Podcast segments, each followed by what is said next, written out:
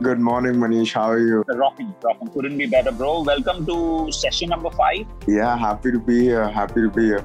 Nice plants Mm. behind you. Yeah, man. Nice sitting, in, atmosphere. sitting in my favorite cafe. I just came across rather a statistic where I found that uh, a statement was made about the podcasting bit that 70% of podcasts that begin don't even reach the fifth episode. Wow. So we made the fifth So we- episode. right? So we made the fifth episode.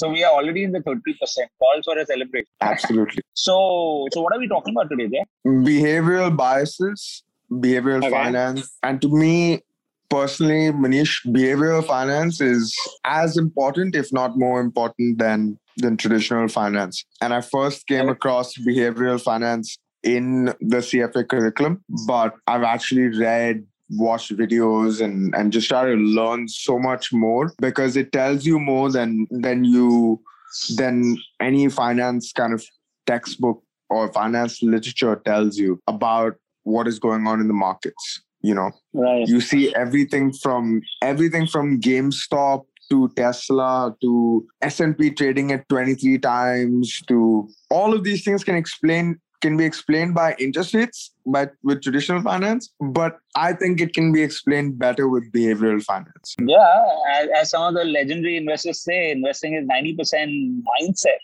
and 10% skill. So it looks on the outside like it's 99% skill and 1% mindset. But people who actually play the game realize it's 90% mindset. Absolutely. I mean, I always tell people that, especially one and a half year being on the job, before coming into the job, I was telling you, Manish, I'm, I'm joining Binod's podcast today, but I I talked Yeah. about this a little bit. Where I said before joining the job, you have this kind of, you think everybody in the job is just at a level of intellect that you will never be able to get to. But that's absolutely not true. Step one.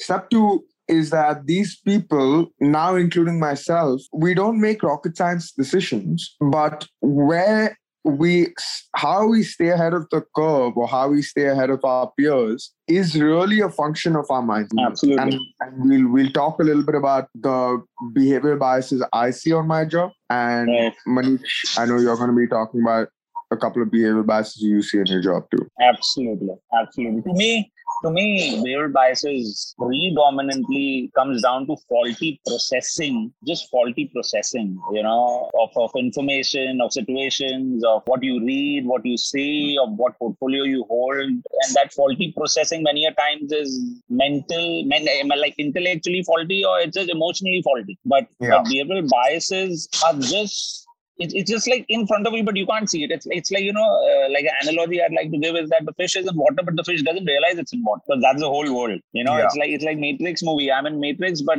I don't even know I'm in a Matrix. So behavioral biases are something that it's it's there, it's running you, but you don't even know it's running you. You know, Ab- so absolutely. so and we're it's gonna very we're gonna be difficult to we'll talk a little bit about how we can kind of gravitate away from a behavioral bias but it's very and it's very difficult especially if those are emotional. You know what manish mentioned is closer to cognitive. Cognitive meaning they are errors due to faulty processing or or just the way you process information. You kind of but but the emotional part of things is is very difficult to change and Yeah. you know i know that that my boss yeah he has a lot of experience and he's and and and maybe these emotional biases have worked for him and and that's completely all right. But it's very difficult to be like uh, you are making an emotional decision here. You can't tell him that right? It's very difficult to change somebody who has been successful for so long and believes that this is that he's right. And and and he could be right but understanding the rationale and and what and why he's saying these things is an emotional bias that it's very difficult to tell him this is an emotional bias you should you know play devil's advocate etc etc it's very difficult to have that conversation so Yeah, you know, it's such a beautiful quote I have in front of me there. It says, We don't see things as they are, we see things as we are. So beautiful. Wow. That that's predominantly behavioral bias in the simplest manner possible. And and no wonder most investors, when I say most investors, I would I'm referring to the best investor, the legendary investor, the GOAT, as we call it, greatest of all time. All of them refer to you know, importance of being self-aware. Yeah. Even before you play the game, importance of being self-aware. Many a times in investing, the game is I want to own what the other guy owns. I want to buy what the other guy buys. I want to buy the tip that the other guy gave me. Even fund managers, Jay, you will also agree with me. Many a time fund managers have a portfolio which reflects what others are also holding so that it is easier. If it fails, then all of, all of them fail together. It's very difficult to be a contrarian as a fund manager also. Regrettable. Absolutely. I mean, I could not attest to that even more. You know, I have personally like in in our job we are very kind of we don't follow the herd we don't i mean we say it and we actually do it and I can attest to that. We do exhibit other emotional, bi- other behavioral biases, but following the herd is not one of them. But you know, I can, I, we have visibility because it's according to the GIPS, you have to show your holdings. I think every Right. two or three months. And so I know what other fund managers hold, and there is 100% a level of I Overlapping. without naming without naming names, you know, arguably the biggest or the second biggest money manager in the region is primarily he is a closet indexer. He or she is a closet indexer. He's someone who literally follows the index. Maybe but has claiming about, claiming to be an active manager. there is an immense amount of active share. You know, there is an immense Mm, amount of mm, differences Allocation between the benchmark. But Mm. the differences between the benchmark is kind of like if one is 10, he's 11. He has maybe like four or five fully blown alpha calls. Fully blown, when Mm. I say, is like benchmark is 0.2 and he's five. mm, I, there's about three or four calls like that. mm. Whereas for us, we have 25 calls that are not even in the benchmark, Mm. and we have 25 calls that literally mimic the benchmark. That's the way we've Mm. structured the portfolio. So we're open to our investors. We tell our investors 25 calls, we don't, we literally track the index. We track the index and we don't want to lose that risk. So we 25 calls is just the index. The other 25 calls is where we get to be artists, where we get to But, show. but this is this is the process that you're doing. But I'm but I'm sure if another fund manager was to look at your portfolio and try to mimic your portfolio, just because he doesn't want to be behind your firm, if your firm's number one in fund management, and that is where behavioral biases kicks in. So instead of the person taking his own call, he's just taking a call to mimic something else. Like like the fund you're referring to is mimicking to a great extent maybe the index. If it's an index fund understandable. If it's a closed index fund understandable. But if it's an actively managed fund being sold as an actively managed fund but mimicking an index then again that's where behavioral bias kicks in where i don't want to be wrong. Again guys No, this is where you realize investing happens. It's just that your emotion precedes your decisions. And you know, when I let the thought marinate in my head, it makes a lot of sense to be like this company. There's a reason they're the biggest. The reason they're the biggest is because they can, they can consistently outperform the benchmark. Because 80% is the benchmark. Only 20, I would say 10 to 20% of full blown alpha calls. That is also not a, a different geography or sector from the benchmark. So they still stick Hmm. with those geography and sector weights. It's just a complete tilt to a you know a security that is going to everybody is priced in at least 30% year on year growth for for, for Hmm. these four or five companies. And it's everybody Hmm. has these four or five companies in their active portfolios you know? So all the peers have it they have it too. But it makes sense that they are 80% benchmark because when you get to you know a really high level of AUM it's difficult to get more money. Because if you get more money who knows like if you're a 5 billion dollar fund for instance you cannot invest in more than 3 companies in the UAE for instance. Right. It's just it's impossible. Unless you want to Mm. own 10% of the company you can't. And so it makes sense that for, it, it, you could argue it's a behavioral bias. You could also argue that it's a long-term way of just making sure that the AUMs will stick. But other than that, you know, there's an immense amount of behavioral bias that are- I guess let's get on to examples so that at least people could get a hint of real life examples that both of us go in our professions, which I'm sure people who are listening to this podcast also will realize how this is happening around them and they didn't even know this is behavioral bias. Maybe you were just Exactly. thinking of the maybe maybe when you listen to an example, you you will start questioning the people that you thought were really intellectual and smart people. You might just you might just realize that you were being tricked by your own behavioral bias exactly and confusing it for intellect of people or, or your own intellect rather. absolutely. I mean, So Jay, you want to go first? Yeah, but for sure. The first one I see is is hindsight.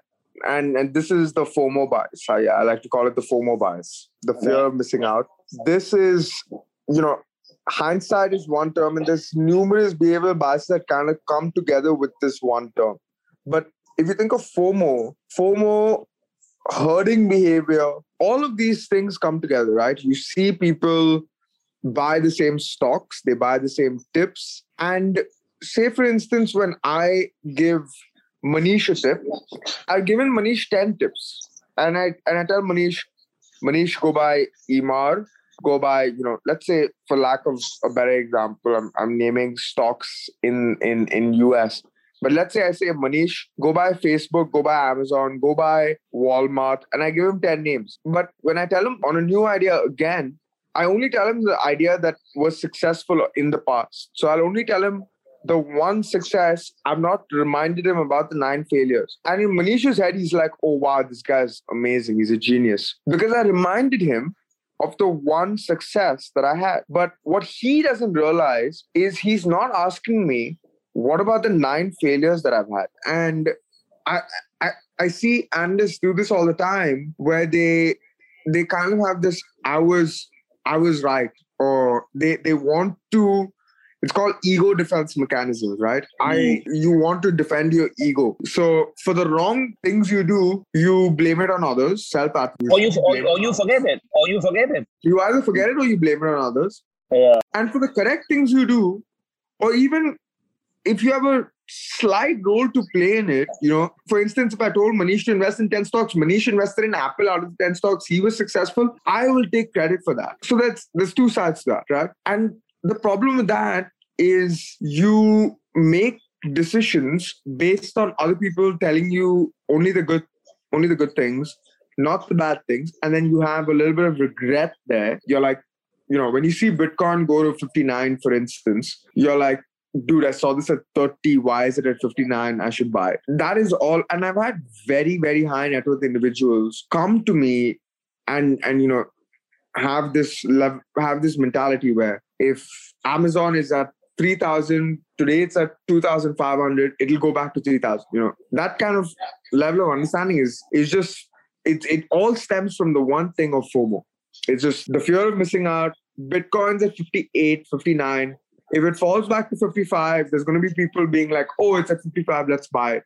It'll, it'll go back to 60. That's one key bias that I see, you know, and you can you can use this to explain GameStop going from you know 50 70 to 3 400 then going back to 50 70 then going back to 200 you can use this to explain that you can also use this to explain Bitcoin. You can use this to explain S&P being at 23 times, Apple being at 35 times, Amazon being at 32 times. You know, you can use this to explain a lot of things. But hindsight is is is a very is is something I see on the job continuously. I'll give one more example of hindsight where hmm. I saw my colleague telling me about his friends. And this is a fundamental analyst who's telling me about his friends that have made money trading. And you know, this is a trading is a pure example of hindsight. It's a it's also a pure example of recall. Like you're only you're listening to these people who you're listening to only the success stories. Nobody's telling you about the failure. It's like it's like you know. It's it's like it's like everyone everyone just making an attempt to look good in front of others. You know, yes. so that so that I'm looked upon and and considered as as a genius maybe. Exactly. That is why everyone just shares their their their their success. Successes. No one shares their failures. Yeah, everyone. It's like it's like you know everyone shares the lifestyle, but no one shares the debt that is funding it. Absolutely, know? and I see that live. Like you know, you see people like just to give an example outside the world of finance you know you have all these people being like steve jobs didn't graduate college mark zuckerberg didn't graduate college and they've made it this far it's creating this pornographic view of what the real world of being in these companies is. You think Zuckerberg's gonna hire you if you've not if you've not graduated college? No, No, me. They only hire people from Harvard, MITs, and Caltechs. Yeah, it's not that they are looking for dropouts only, unless your work is as good as Zuckerberg's was when he was just in the middle yeah. of college. And exactly, and there's and there's so many entrepreneurs who have failed. Whether they're dropouts or not is different, but you never see the failures. You only see the successes, and because you only see the successes, and because people are only reminding you of the successes, it causes you to follow the herd. It, it, it makes people herd, believe in the heroic possibility of themselves. Like if, if my last week's blog, Jay, I don't know if you read my last week's blog, was exactly on this thing. The whole Marvel, okay, phenomenon has made us believe that we also are Iron Man and Superman. Like without doing the basics, all right. If you to read the blog, I'll send you the link again, maybe. All right, that, that everyone believes that without doing, without focusing on the processes or without doing the crime, I'm also going to be able to shine. No, it doesn't happen. Like one of my favorite quotes in life is if you want to shine like the sun, you got to be willing to burn like the sun. Wow. You know? Yeah. But I, I, just wanted to share hindsight bias, all right, from a very non-investment point of view, so that you know some of you listening could understand is that when you lend money to someone and if that person disappears with your money, you automatically have the statement, Meko malum tha ye bhag jayega. No, you didn't know. But the moment that happens, you're giving a story or making up a story. I knew this guy will, you know, run away with my money. Or, or, you had a bad relationship and uh, and and that didn't work out. You're like, I knew this is not going. No, you didn't know it's not going to work out. Otherwise, you wouldn't yeah. invest in it. Your Absolutely. mind makes up stories on the go on the go and you don't even realize you're making up a story because if human beings like stories we live on stories we invest on stories a human being is a story making machine rather all right and that's what hindsight bias is. Everything happened in the past is there has to be a story about it. Like you miss Bitcoin, the story would be like, I knew, man, I should have invested. No, you didn't know because if you knew yeah. it would go up, you would have invested. Exactly. No, nobody and likes because, to say I don't know. Nobody likes to say I didn't know. People like to make and, up stories. And yeah. because you feel like, okay, yeah, you said I knew. Then when it falls to 55, you're forced to buy because you've told everybody that I knew, then go buy it now. And you, you're, you're like, yeah, I'll go buy it now. You know, actually, my colleague who's an analyst actually said, I don't partake in Tesla. And I don't yeah. partake in Tesla because I'm humble enough to realize that I can't, like, I can't figure it out. Uh, it's fine.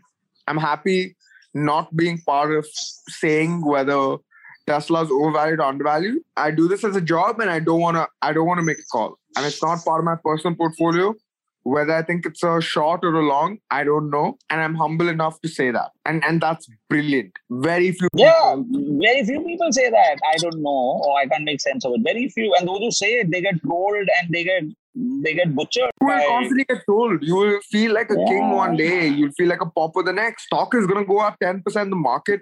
You know, I remember when I called Tesla being a short at 450 and it reached, you know, now it's 650, 700. And my boss, every day after work, we would have a discussion.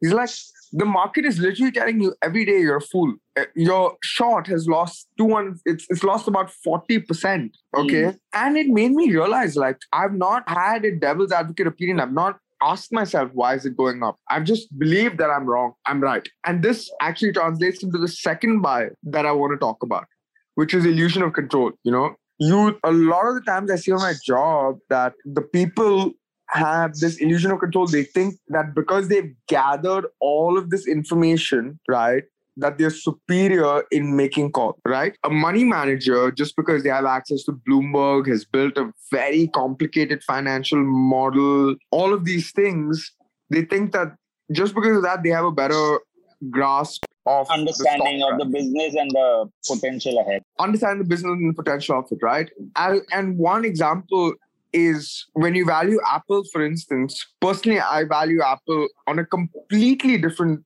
way than most analysts do. But for instance, taking myself out of this, you could value Apple based on the number of iPhones they sell which is very easy. You could predict the number of iPhones they sell. Or a more complicated financial model could value Apple based on all of the products that they sell and you know predicting what is how many laptops they'll sell, margins for every and you think you're making a more educated call and you think you have more control of the business. It's absolutely not true. I mean, in the end, the mobile phones could just just valuing Apple based on the number of iPhones could just be good enough so yeah, I think that I see this very, very often on my job, this illusion of control.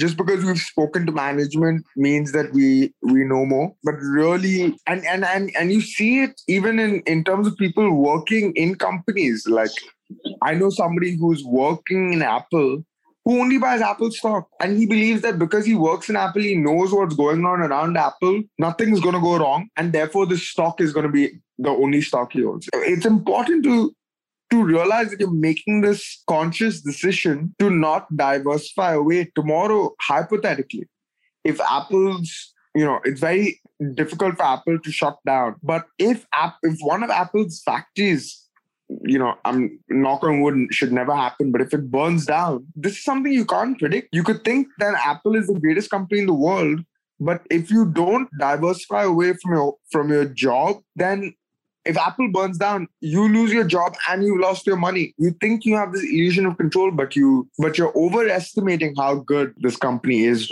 Absolutely.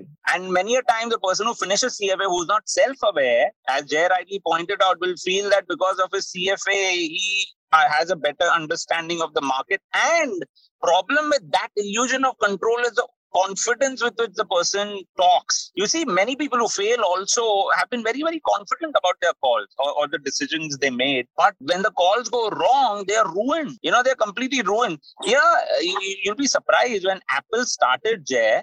Apple asked Sony to make a, a MP3 player, but the Sony management was so cocky all right they were like no we don't want to make a player for you. And there was there was a tiff between sony and apple and steve jobs said screw you i'll make my own player. And that is how you see what ipod and everything did. Yeah. But yeah. when a person like sony who was who was basically having music rights for what apple wanted on the mp3 player apple didn't have music rights earlier and because this guy had illusion of control like i will decide the fate of my business and so on and you just sometimes uh, inside of this illusion of control do the dumbest thing which completely wiped off sony's business around music. So so that's why i love ray dalio's approach. I, I don't know if you've read about ray dalio bridgewater associates one of the biggest hedge funds in the world. And ray dalio says his biggest value system all right is radical transparency where he wants people to tell me on my face if i screwed up where he wants wants people to tell him on his face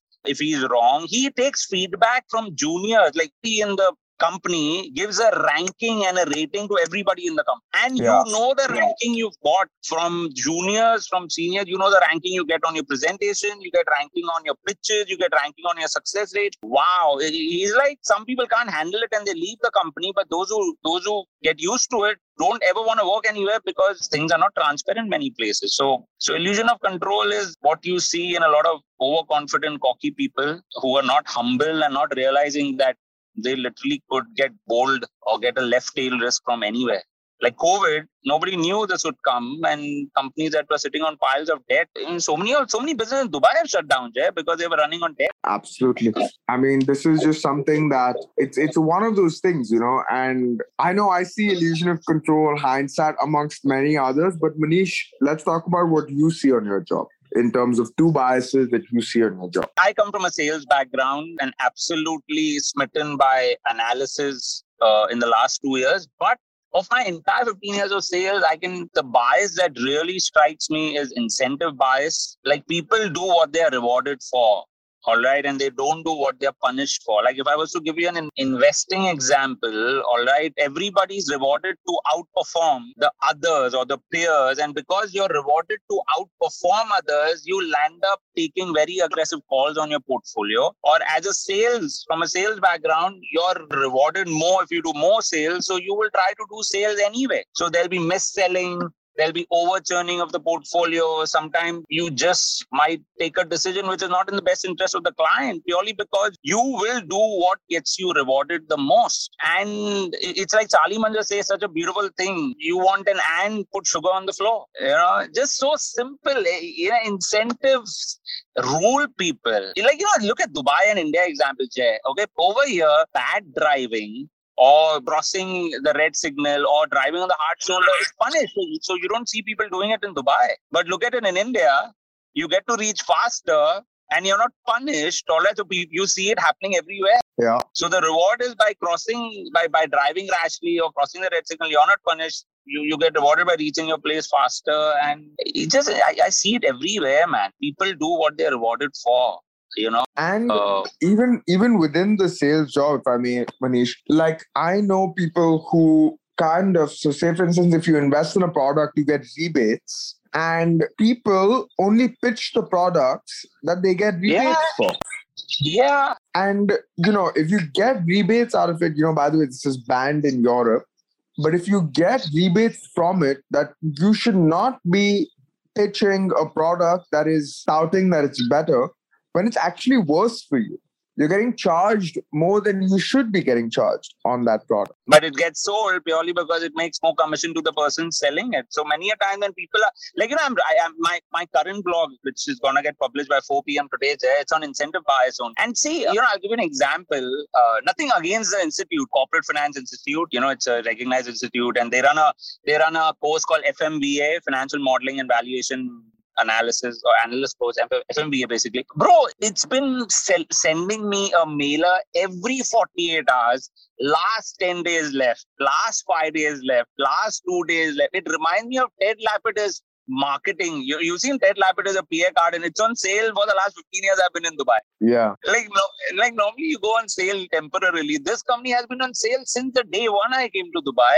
FM is this whole corporate finance institute. It's so it's such a turn off that every day you're sending a mail that it's two days left, four days left. That's incentive bias because you want people to act. And if you if you create the scarcity, that's what people do. The people who are listening to this podcast, people create scarcity around you. And because there's scarcity created around you, it makes you act faster. But if you were to just see through it, I mean that that course is gonna be there six months later, also one year later, also one and a half year later, also. But just by saying that, oh, 10 days to go, 20 days to go, two slots to go, it just makes people act that's that's incentive bias and you don't even realize you're getting played like there's this guy on twitter alexander cortez he launches a course only 100 slots and then two minutes later 98 slots only then 90 slots only 80 slots only it's an online digital course it's going to be on his on his website forever which I can buy for. But but I, it turns me off, man. You know, I see it day in day out. I see people trying to do it with me and everything. So that's incentive bias. You know, you're just making, you're just being rushed into making a decision purely because someone has incentive in making you do that. Yes, yes, exactly. And you know, it also goes a little hand in hand with with the hindsight bias, right? You have a little bit of because what I see is you, even if you're not really tied an incentive to it, because I bought Bitcoin at 58, for instance, I'm telling you to buy Bitcoin because I'm incentivized. I'm trying to make you the greater fool. Yeah. Uh, I'm trying to make you buy at 59 so that I don't feel stupid about the fact that I bought it at 58. You know, absolutely. Oh, Manish is buying it at 59. This is a this is another way of kind of incentive bias because in the end, more and more people you know, if if somebody like I respect Chamath, for instance, right? Mm. But tomorrow, if Chamath had to say that, I think, you know, again, for lack of a better example, I think Emaar is a great company. We should buy Emaar. He has so much power. If he's already bought Emaar at at whatever 360 right now, he's has so much power he can drive the stock to seven. And yeah. that's a level of you know incentive bias that's there. But people respect yeah that, that's the whole reason all these guys who are buying bitcoin now they have pictures on twitter with their eyes glittering with gold. Have you seen the new pictures on twitter where everyone's eyes of gold? Yeah. like it's an incentive for me to make sure you know i'm buying bitcoin. So more and more people see more and more people with eyes like superman eyes and then more and more people buy it. Uh, yes kind of an incentive bias? Absolutely. Though Chamath is right, and though Chamath may have a strong conviction, but it's in his interest also to make sure more and more people get his stand that he's bullish on Bitcoin so that more and more people may believe in the same thing he believes in. Exactly. And, you know, he's been buying, he's been claiming, I mean, he has been buying Bitcoin since 2013. And he's been saying keep buying Bitcoin. He said buy Bitcoin 2019, 2020. And, you know, he's called for Bitcoin being $100,000 in the next three to four years. It's He's called for Bitcoin being a million dollars in the next 20 years. And people follow him, you know, with no questions asked. You have to realize that this man has bought Bitcoin in 2013. He's If he's sitting on uh, like 1,000 Bitcoin even, if it reaches a million, he's probably sitting on at least 100,000 Bitcoin. But let's say if he's sitting on 1,000 Bitcoin, if he's saying it's going to reach a million dollars, it's because people, yeah, he, it's because people are believing him that it's worth a million dollars and it works for him. He's, he's going to become a trillionaire. And, you know, he has this way of saying that, you know, it's not for me. He says if Bitcoin reaches hundred thousand dollars, I'm going to convert the Hamptons to a uh, to social housing, and people kind of take away from the fact that he's it's not for him kind of thing and they think that he's all for the people. he's all for the people and all no but he's a smart cookie. He's a smart cookie no cookie no doubt but it's an incentive bias for him for people to buy into it and for people buying into it because of his story it's an hindsight bias for them because you don't want to be behind or you you would also want to get the gains that you don't want to regret. Yeah. So incentive bias is a killer and it'll be great for people to develop. We're also going to talk I, am sure we're going to talk about how you get away from all this when you're being played. And uh, to come back to the fourth bias that we were covering is social proof bias. Since we've spoken about Chamath okay? I will share with you a few examples of what social proof bias means. Social proof bias means you take a decision only because someone you look up to took a decision or associated with that company. Now when amitabh is endorsing just dial in india your whole perception is wow if amitabh bachchan is endorsing just dial in india it's a damn good company for me to buy. May not be there are many superstars associated with fantastic companies that disappeared. I don't know if you remember, Jay, there was a company that Sachin Tendulkar endorsed. Uh, it was an investing company, all right. I'm forgetting the name. It got bankrupt in a year. Now, Sachin wow. got paid 10 crores and he walked away with it. Uh, but the company just did not sustain. So, but many of them, what happened? Because someone you look up to endorses a company, you feel it's a great company. May not be. That, that is a very reason why you go for social, for tips from people purely because you're taking a tip from someone who who is maybe playing the investing game for for many years and you're like oh wow the tip he'll give me also make me successful well if the guy would have made a million dollars by by his investment decisions uh, he, he, it would show in his lifestyle but it doesn't you still want a tip from him because you're like oh wow i look up to him he's successful so maybe i'll also become as successful that's social proof bias where you're just lazy i think they, I, I i just think people are very lazy and that is why they'll end up getting getting into this social proof bias by taking a decision just because just because someone else took. So maybe it'll be a right decision. No, and Manish, I see social proof bias, you know, when we have an investment committee, uh, when there's five people, you know, so when we to give you a little bit of, on the job basically what happens is we all present a company that we've done. Like let's say for instance i've presented my model and then we all sit and agree on a decision. But what happens with social proof bias is if two decisions are made saying yes you know the other the next person does not want to say no yeah and i've seen this live like i've and it's it's you know it's for somebody who's a very, very contrarian thinker, very I'm I'm a pessimist if there ever was one. I'm constantly like, you know, I suffer from my own behavioral bias where I automatically tell people they're wrong, even if they're not wrong. Yeah. Like I tell people they're wrong and then I agree with them, you know. But but yeah, they're like they, they're just saying yes without even like because one person said yes, it just it's like a domino effect.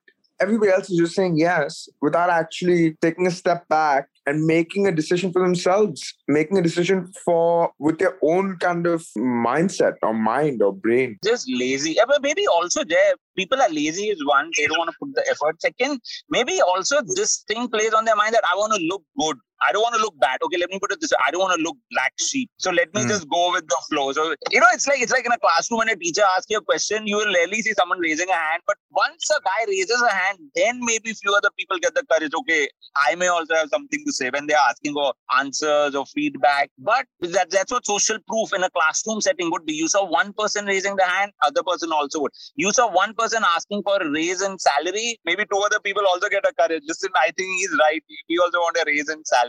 Yes. But social proof uh, many a times won't allow you to do your own thinking or express your own vision uh, and and you will always have derivative returns from other person's thinking which may not be as much as you could potentially generate. If you could just think for yourself if you could just express for yourself. I'm always that's why jay and i connected because i would talk a lot in the classroom in cfa i would raise my hand i would ask questions i might look dumb no problem. Me but too. uh, yeah, same with Jay, and I guess that's why we connected so well. But many a time people don't even ask or talk, and and that's No, actually like like my girlfriend i i'm sure there's people in the class even that are like who the hell is this guy? I create so much interaction in the class to the point where you know if i take a step back and look at it it's annoying. But i like i'll tell the professor okay good job like i understood that like you know well explained kind of thing And, and, But- and but- for some people, Jay, you and I are a nuisance in the class. exactly we're a nuisance And for some people, we are like the light of the class. and for a professor you like a, a lot of people around you is like who are you to tell the professor well explained kind of thing dude these professors get no feedback from the class if nobody is Yeah. telling them that they've explained the concept well who is going to tell them that they've explained the concept well they may try to explain a concept in a different way and that's what I'm trying to do. Like, I'm trying to say, dude, that was extremely well done. It's a difficult concept. You've made it seem like a piece of cake, well explained. Like, you know, that's all I'm trying to do. And for that, you know, you get a lot of criticism, you get a lot of, Yeah. And and that social proof. But there, I wanna I wanna express social proof also in a very non-investment related way. Is that when you crave for owning a BMW because the social proof is that it's a better car, you might not end up driving the car that Jay and I drive. All right, because you will spend your entire salary. I, I had a friend, Jay. I think I spoke to you about it. His salary was eleven thousand dirhams. His EMI on his BMW was 3,300 dirhams. Wow. Like 30% of his salary would go on spending on his BM. And when he lost his job, he had no other choice but to abandon the car and leave the country. Uh, and then the car got auctioned, whatever. But isn't that that, that social proof in the worst way, getting a grip Absolutely. over you where you do something because someone else, because it's valued by someone else. Gucci shoes, BMW, nothing wrong with them. These are fantastic products and all. But when you spend beyond your means to buy stuff like that, that's where social proof has got a grip over you and will make you take a very irrational decision, which will not be good for your finances. And exactly. we see it, play, we see it playing out all the time. Exactly. Very well said. No, very well said. Okay, just to just to make a note, Jay and I don't drive twenty-year-old Kia. Okay, we have very decent, you know, cars, but No, I uh, have. I'm a I'm a car guy. You know, I'm, a, I'm a car guy. I I drive a very nice car. Okay, it's a beautiful Mazda MX-5, and I just want to touch on this a little bit because I love cars, and I've I've had people in my own company that have told me. You know, this is such a nice car. How can you afford it? Imagine somebody telling you, like, how can you afford this car? But, like, people don't realize how much research analysis I've done to get this car. You know, this And is the a deal- sports car. research and the deal behind it you got. Yeah, Exactly. And this is the same cost as buying a Honda Accord.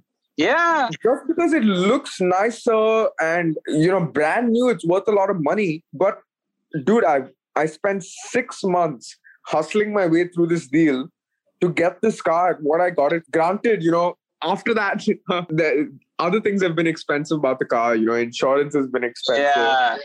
And other things come up. But but but it's still you're not spending beyond your means. So it's a sexy car and the perception value is great. Dude, my But you gotta EMI on the car is thousand three hundred dirhams. That's how much a Honda Yeah. Is. Yeah, I, I, I drive a fully paid uh, Passat, VW Passat. But uh, people tell me, why don't you drive a BM? Because I got banker friends, they're driving a BM, QA. Is the car, I'm driving the car for one hour. In fact, not even one hour technically in the whole day. And to spend $1,000 on it on a monthly basis, I really would rather buy how many stocks of Twitter will I get? That's my second biggest holding. Sixty dollars.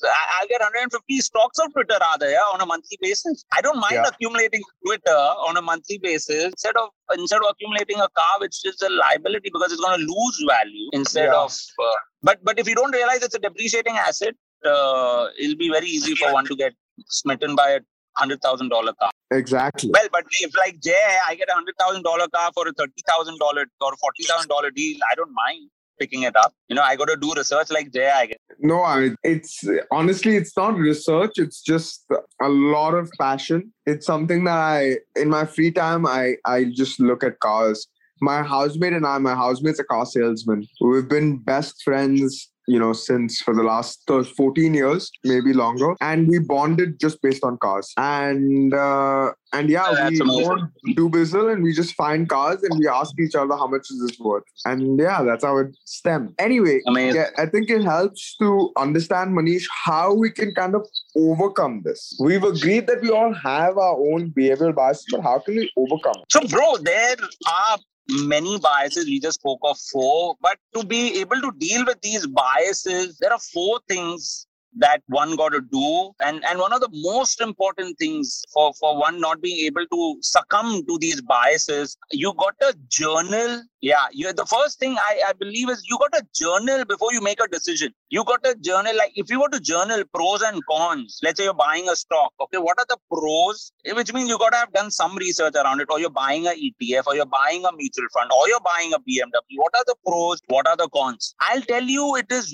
very very likely that the very fact of taking 10 minutes out and writing it out is gonna be better for your money and your growth of that money instead of taking a rash decision which is emotional based. You know like if you were to go i remember when i bought jaguar when i when i seven years back when I used to drive Jaguar. Jay, I entered the Jaguar showroom.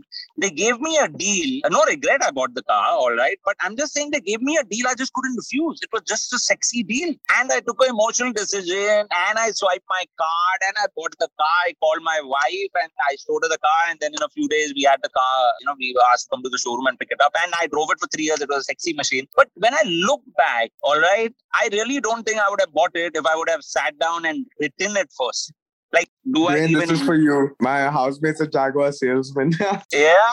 No, I love the. Jaguar XF was such a sexy car. But the thing is, after some point, I would say that I started this four years back, where anything I do, I really want to first write down about it and then I'll end up taking a decision. And Jay, I'll tell you what, just this habit has saved me thousands of dollars, which now goes into investments instead of going into stuff yeah. like earlier years where I would just spend it on anything. But it's also important, you know, this comes back to our previous podcast. It's it's it's good to have like a wants budget. You know, you don't want to be kind of feeling that you've controlled yourself too much. And the way I do it personally is I allocate a certain percentage of my salary towards a wants budget. So I could afford, for instance, a MacBook right now, but instead of doing that, I build it up. I, I accumulate something into a wants budget to the point where I'm able to kind of buy it. You know, if I want a nice pair of shoes, even if it's 3,000 dirhams, I'll buy it, but it, I'll buy it after, you know, like I bought a pair of shoes after two years of saving for these shoes. Every month I was putting away 150 dirhams and then I bought the shoe. A lot of people could, you know, buy the shoe right now. Why not? I'm- um, I, I, I, I love shoes. And if, if I had that, if I didn't have that level of discipline, I would just buy it now. I mean, I could, I yeah. can afford it. A- a- And I'll But- tell you, Jay, the be- best part of doing this budgeting thing, by the time you're saving it, maybe six months down the line, you realize that I don't need it. Yeah. Many That's many times it happens. Numerous Yeah. times. Yeah. You know, and one quick example is is the fact is my iPhone. My iPhone is four years old, actually three and a half years old. And before this iPhone, you know, because my dad and my mom would would give me phones, I used to have the latest iPhone. I would always have the newest iPhone until it Mm. became until I started like actually even this phone was the last iPhone my dad gave me. It was I, I'm not paid for this iPhone, but now I'm like like I it, it works perfectly. It's still an iPhone Yeah. 10. I got my iPhone 10 the first week it came out. Now there's an iPhone 12, but I'm just like I I really don't need a new iPhone. And there's things playing in the back of my mind like, oh, you've had it for three and a half years. It must be bad, but it's not. It literally works. Yeah, And I, I, I guess I guess the only reason you would have bought an iPhone new one if you were smitten by social proof where other people value iPhone 12 more, and if Yeah. you did not have a grasp of it, maybe you would have bought it, but you didn't because you realized you know you don't want to be given into a bias. And Just my boss still uses his iPhone 6, man. Like Yeah, amazing. I mean, the bro, the my father-in-law uses iPhone 3, bro.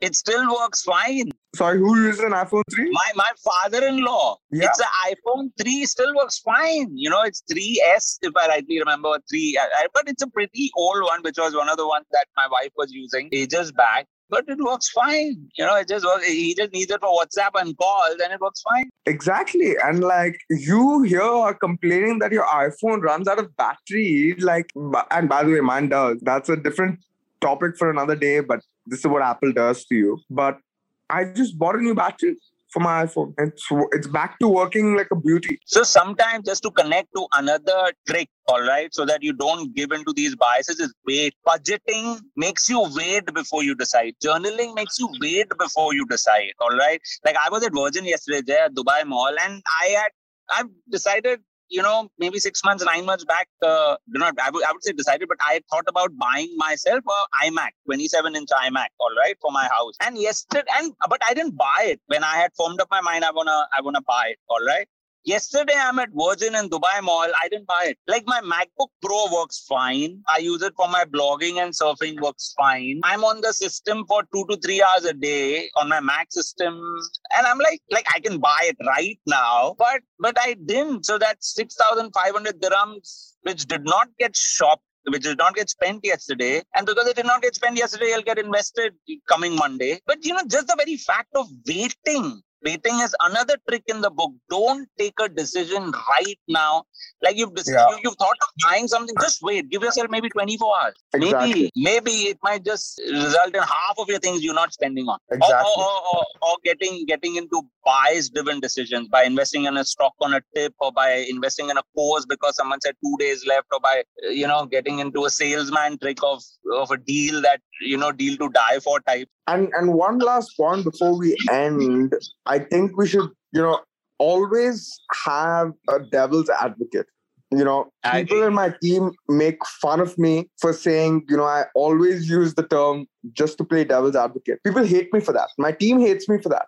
And I know this, anybody on my team listening to this call, I mean, listening to this podcast, they hate me for that. Because I'm always saying just to play devil's advocate. Even if I complete, even if it's my own company that I'm pitching and everybody's agreed with me already, I will be the one to say just to play devil's advocate because I want everybody to think of the worst case scenario. I'm inherently, for me, this behavioral bias does not apply to me because I am inherently a pessimistic person. I have another behavioral bias, which is kind of like regret. You know, I always think it, it will go wrong. I believe that everything will go wrong. You know, I have this, it's mm. unfortunate, but because I've been through so many wrongs in my life, I have yeah. this, I have this illusion that everything's going to just go wrong. And you know, if somebody tells me that the stock's going to go up fifty percent, I'm like, that's bullshit. You know, and it's just it's a very blanket opinion that's not that shouldn't exist, but it exists. And if anybody tells me that, then I will keep questioning them why.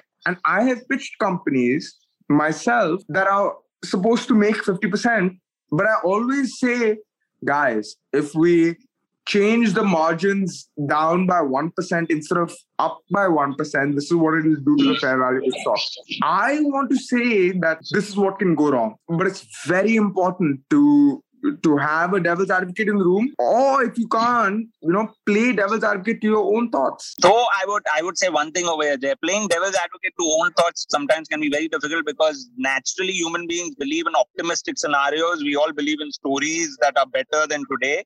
That's why you need someone like jay who might poke holes in your story. You need someone who might make you think harder. You need someone who might have a stand which is difficult to break through. Uh, it might just make you work harder on on your on your on on the narrative you build for taking that decision. Like my wife there, before I buy anything okay, which is in excess of $500, I got to discuss with her. And many a time in the first two minutes, I've, I've, re- I've realized that it's just not going to go anywhere. I just, I think yeah. it makes sense and I'm not buying it. Bro, my wife is my CFO, Usha. You know, shout out to her. She's never going to listen to this podcast. But 90% of my decisions, she will poke holes in, and I realize she's right. Yeah, my girlfriend. Get, yeah. My girlfriend is the exact same she's the exact same. And in the beginning i was like man like why do i have to have this kind of filter in my life? But she's right. She's absolutely yeah. right. Like she's like you know my girlfriend is the most for a cab ride she will be like this is like an unnecessary expenditure of money. And I'm for me. Like yesterday, like yesterday, yesterday I was buying a watch for my for my cleaner in my house who lives in a house only in Bombay, and I'm going to Bombay on Thursday night. And the watch costed me 120 bucks. And the first comment my wife made, Manish, are you sure you want to spend that? Now it's not about the money. It's not about the money. 120 is nothing. But I like it that she always makes me think so that I have to, Yeah. you know, reason and share with her. Exactly. And and that helps. And that helps. Yeah. Like it helps. It helps having a person who is there to rationalize. You can, you know, it doesn't have to be an argument. It doesn't have to be a fight. It's No, just somebody there Yeah. to tell you or to ask you, like, do you need it? Do you want it? Like, is it is And- it needed? Yeah. and and rationalize with that level of thinking and you know it's the best thing to i've learned from i've gone from hating it to lit- like literally being like why do i even have to tell her that i'm buying this to Yeah. now loving it like i i mean not loving it but like i enjoy it like i enjoy having that level of discussion where i'm just always you know asking for a second opinion and and it's important push like to end it it's important to get a person who doesn't agree with you. As difficult as it is you know manish said always have a person like me like me as a friend. But you know it's it's very difficult to have somebody that I mean, I I can poke holes when it comes to finance and investing and and a couple of things. But in terms, I'm the complete opposite when it comes to fashion. You know, for instance, Yeah, I don't love go, don't go Jeff, you're buying a luxury car. He'll say, yeah, yeah, go ahead, bro. Let's go bro, drive. literally, literally, my colleague is is buying a brand new car, like not a new car. He's he's getting an excellent Yeah. deal on a car. It's an expensive car. It's a Range Rover. It's an expensive car. But I'm like, bro, go for it.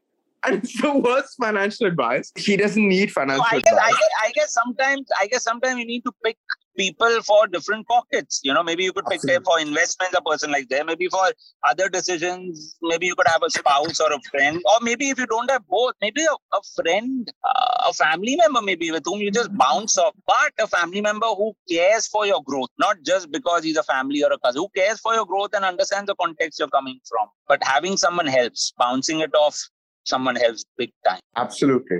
Couldn't have said it better. So, guys, I guess would be it for today. We we almost reached a quota of an hour, but it was a very interesting conversation. I thoroughly enjoyed it. It's my favorite topic, by the way, behavioral biases. I just love this topic. Me too. Me too. Us. and just you know this is something that we studied in the cfa and it's it's it's really a lot of people think it's very like especially when they have to study it think it's very boring very mundane. But man it's just phenomenal. It explains to you so much that that really traditional finance cannot. And and if anybody wants to know more that's listening to this we can go into depth about there's so much there's so much. There's things like Jay, in fact, anyone who wants to go into depth of this, all right, just type Charlie Munger. Okay, human misjudgment. It gives you 26 biases. I don't know, Jeff, you've gone through it, but Charlie Munger, Warren Buffett's partner, has enlisted 26 biases a human being is uh, actually given into, and it will blow your life. Jay, I showed you a book last time, right? When you met at Organic Yes. Cafe, the black book. That whole Yes. book is based on the 26 human misjudgments. So if you were to Yes. just type Charlie Munger human misjudgments, you will realize why human beings take faulty decisions, uh, and it will blow your mind to, to, to what you'll read. It, it was life changing for me. amazing So, so bro, let's wrap it up. Absolute Yes. pleasure. as always Amazing. So, wishing you a fantastic day ahead, Jay. And guys, wishing you a fantastic day ahead and catch up with you in a week's time. See ya, guys. take care guys